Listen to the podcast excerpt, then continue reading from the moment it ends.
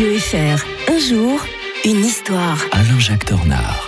Bonjour Alain Jacques Tornard. Euh, bonjour Mike, à la bonne vôtre. Oui, santé, santé, effectivement, ce matin. Bon, certains diront que c'est un petit peu tôt, hein, mais voilà. Euh, 17 mars 1915, euh, l'absinthe était interdite en France. Et si on parle de la France, c'est parce que voilà, c'est cette date qu'on voulait commémorer. Et on rappelle que la fée verte avait déjà été prohibée euh, quelques temps auparavant en oui, Suisse. hein. en 1908, et puis Voilà. dans- d'autres pays. Alors, on est au début de la Première Guerre mondiale. Le gouvernement français voit quand même que les poilus dans les, dans les tranchées boivent un peu trop d'alcool.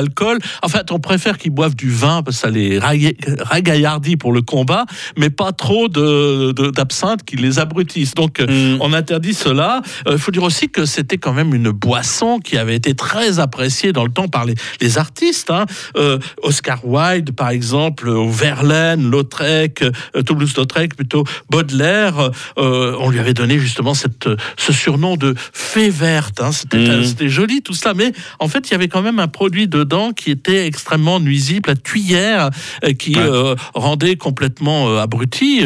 et en Suisse, d'ailleurs, on l'avait interdit tout simplement parce que euh, il y avait eu un drame, un ouvrier qui avait tué toute sa famille Mhm. après avoir absorbé un peu trop de cet alcool. Alors en fait, on oublie qu'il est né en Suisse, hein, dans, le, enfin, dans le, la principauté de Neuchâtel, dans le Val de Travers. L'absinthe, donc. ouais. Oui, oui, c'est la mère Henriot qui avait mis au point au XVIIIe siècle un élixir d'absinthe à des fins thérapeutiques, Oui. euh, naturellement, bien entendu.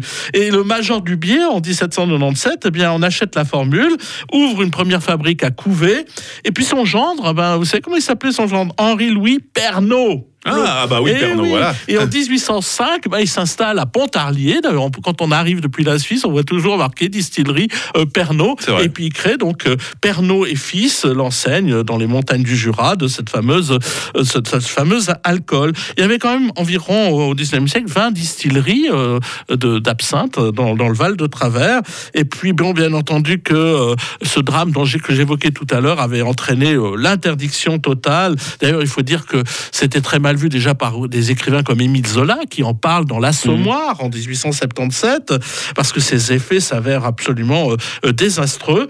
Euh, mais alors après la Première Guerre mondiale, on se dit que c'est quand même dommage de gâcher, et donc euh, on crée un subs comment dire un, euh, comment dire, un substitut, de- hein. voilà de, de, de cela c'est tout simplement le euh, bah, tout simplement le, le Pernod le Ricard Ricard dans Mhm. langage provençal ça veut dire mélange confusion 1932 euh, euh, un jeune marseillais justement qui s'appelle Ricard ben, voilà fait, fait cela alors il y avait l'anecdote avec Mitterrand à qui on avait donné un, un, cela quand il était Ouais. venu en Suisse Ouais, tout le monde l'achetait sous le manteau, de toute façon. voilà, hein. exactement. Là, bien sûr, là, elle n'a jamais cessé d'être euh, produite dans la clandestinité. Et finalement, euh, le Conseil fédéral autorisera euh, euh, à la fin du XXe siècle la régie des alcools à, à permettre la production d'absinthe, mais cette fois avec euh, c'est un peu comme c'est comme un peu comme le cannabis avec beaucoup moins de taux. Avec de- beaucoup moins de THC. ouais. voilà, et là, c'est un petit peu moins de thé- théière, de tuyère, tuyonne plutôt. Le taux de tuyonne Voilà. était très très bas.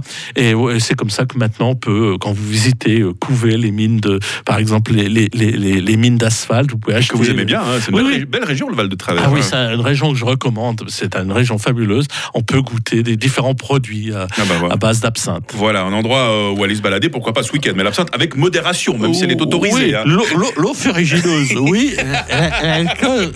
Vous vous- vous vous souvenez de Bourville? Bien sûr, j'aimerais vous retrouver en bonne santé euh, lundi, hein, euh, Alain Jacques Tornard. hein. D'ici là, tout bon week-end à vous. À bientôt.